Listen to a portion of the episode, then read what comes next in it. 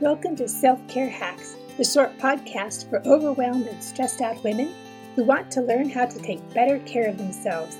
I'm your host, Anita Ojeda. I used to suffer from overwhelm and stress too, but I've learned how to take care of myself and take care of others. You can too. No Grand Canyon for me this year, I moaned to my fellow teacher. We had tentatively planned to take students on a hike from the rim to the river to the rim for April 14 of last year. You don't think your ankle will be healed by then? he asked. Not a chance. I ruptured the ligament and have surgery scheduled for March 24. That's too bad, he said.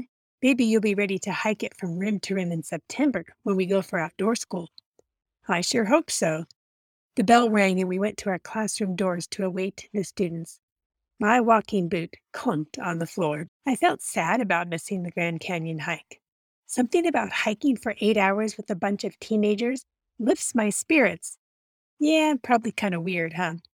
Even if my legs feel horrible the next day, the fresh air, wildflowers, waterfalls, and the satisfaction of accomplishing a difficult challenge invigorate me. The anticipation of the hike also keeps me exercising during the winter, when the days end too early and the air turns frigid but I never realized the role of exercise on my mental self care until I could no longer exercise. First, I had COVID 19 in early January of 2021. Although I had the mildest of cases, it took a full two weeks before I could resume my normal activity. And just when I had built up my strength again at the end of February, I had a mountain biking accident that resulted in a ruptured ligament. I made sure to employ other mental self care strategies, such as journaling, expressing gratitude, and listening to uplifting music. But without regular aerobic exercise, those strategies didn't work as well. And then I had surgery, and I learned that five weeks without exercise can get a gal down. Unlike most people, I tend to be the exception rather than the rule. So when my surgeon cheerily assured me my ligament repair surgery would be a piece of cake, I should have known better. I hadn't braced myself mentally for sitting in my recliner for 12 days. By the second day, I craved movement. I even figured out how to exercise a little without disobeying the doctor's orders to remain non weight bearing until my post op visit. Riding my stationary bike with my cast resting on the handlebars worked. Sort of but the awkward position limited my rides to about 10 minutes.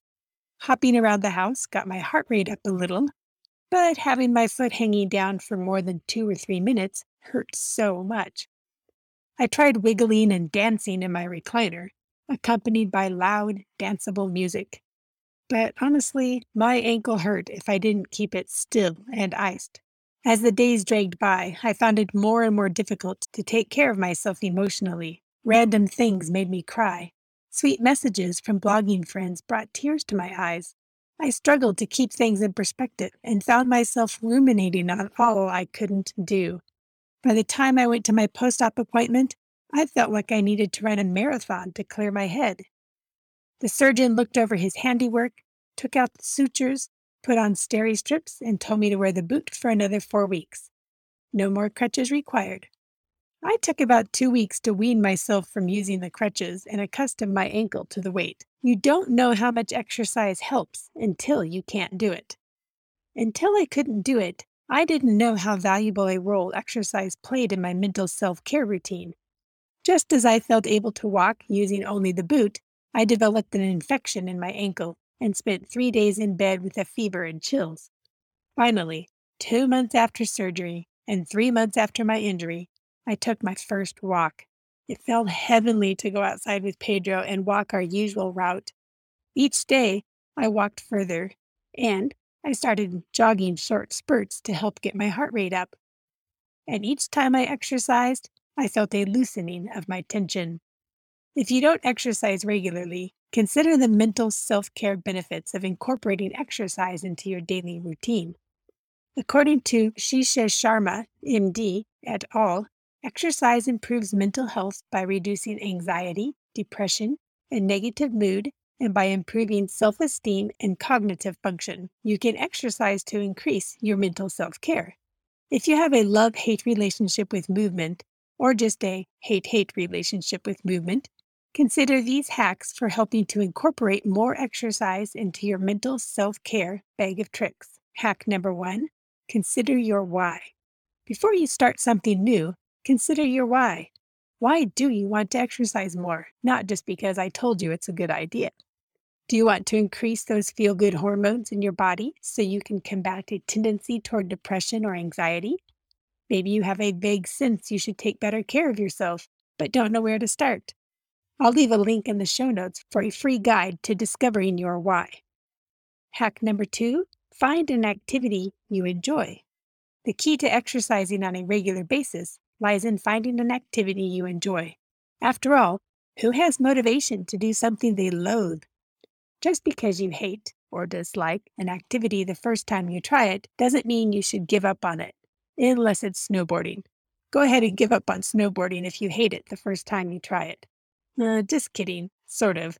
I tried it three times and never caught on, even with lessons. That might have something to do with my level of natural coordination. Exercise doesn't mean just walking or jogging. It's any activity that raises your heart rate to aerobic levels and that you can sustain for at least 10 minutes. You can make vacuuming an aerobic activity if you want to. Dancing to your favorite tunes in the privacy of your living room counts, as does bike riding, cross country skiing, or even birding. Hack number three find ways to do necessary exercises even if you dislike them. I hate weightlifting, but I know I need to work on building muscles as I age so I don't get osteoporosis. I've discovered if I roll out of bed and immediately start my physical therapy exercises, I don't mind them as much. Instead of hitting snooze, I wake up doing gentle stretches. I even do several sets of push ups and hold a plank for a minute or two in between PT exercises. For me, doing a routine before I put on my glasses or turn on any lights makes it easier. Think of how you can do weight bearing exercises or build muscle mass in ways that feel good for you. You don't have to go to a weight room with a bunch of sweaty jocks to gain muscle mass. You can download Nike Training Club or other apps for ideas for strength exercises. Or you can borrow my trick and do your strength exercises before you fully wake up. Hack number four measure your progress. I don't know about you, but I find it valuable to measure my progress. For the past two years, I've been on a journey to improve my health, build muscle mass, sleep more, and improve my relationship with food. This morning, I looked at my stats from May 2019 and compared them with my stats for today. The daily or weekly journey often feels infinitesimal, but the big picture made me realize just how far I've come. If you don't know your starting point, you don't know if you are succeeding. If it takes you 40 minutes to walk a loop around your neighborhood today, write it down and date it. Time yourself once a month and see how many minutes you can shave off your original time. Hack number five tools and gadgets might motivate you. I geek out on things like exercise watches, BMI scales, and whatever else it takes to help me measure progress and set goals. I've used pedometers, a Fitbit watch, my cell phone, and an Apple Watch to record steps, calories burned, and set new goals. When I commit to doing a six or eight week exercise course on Beachbody on Demand, Shaun T is my favorite trainer, I print out the record keeping charts. Keeping track helps motivate me because the outward physical changes happen more slowly.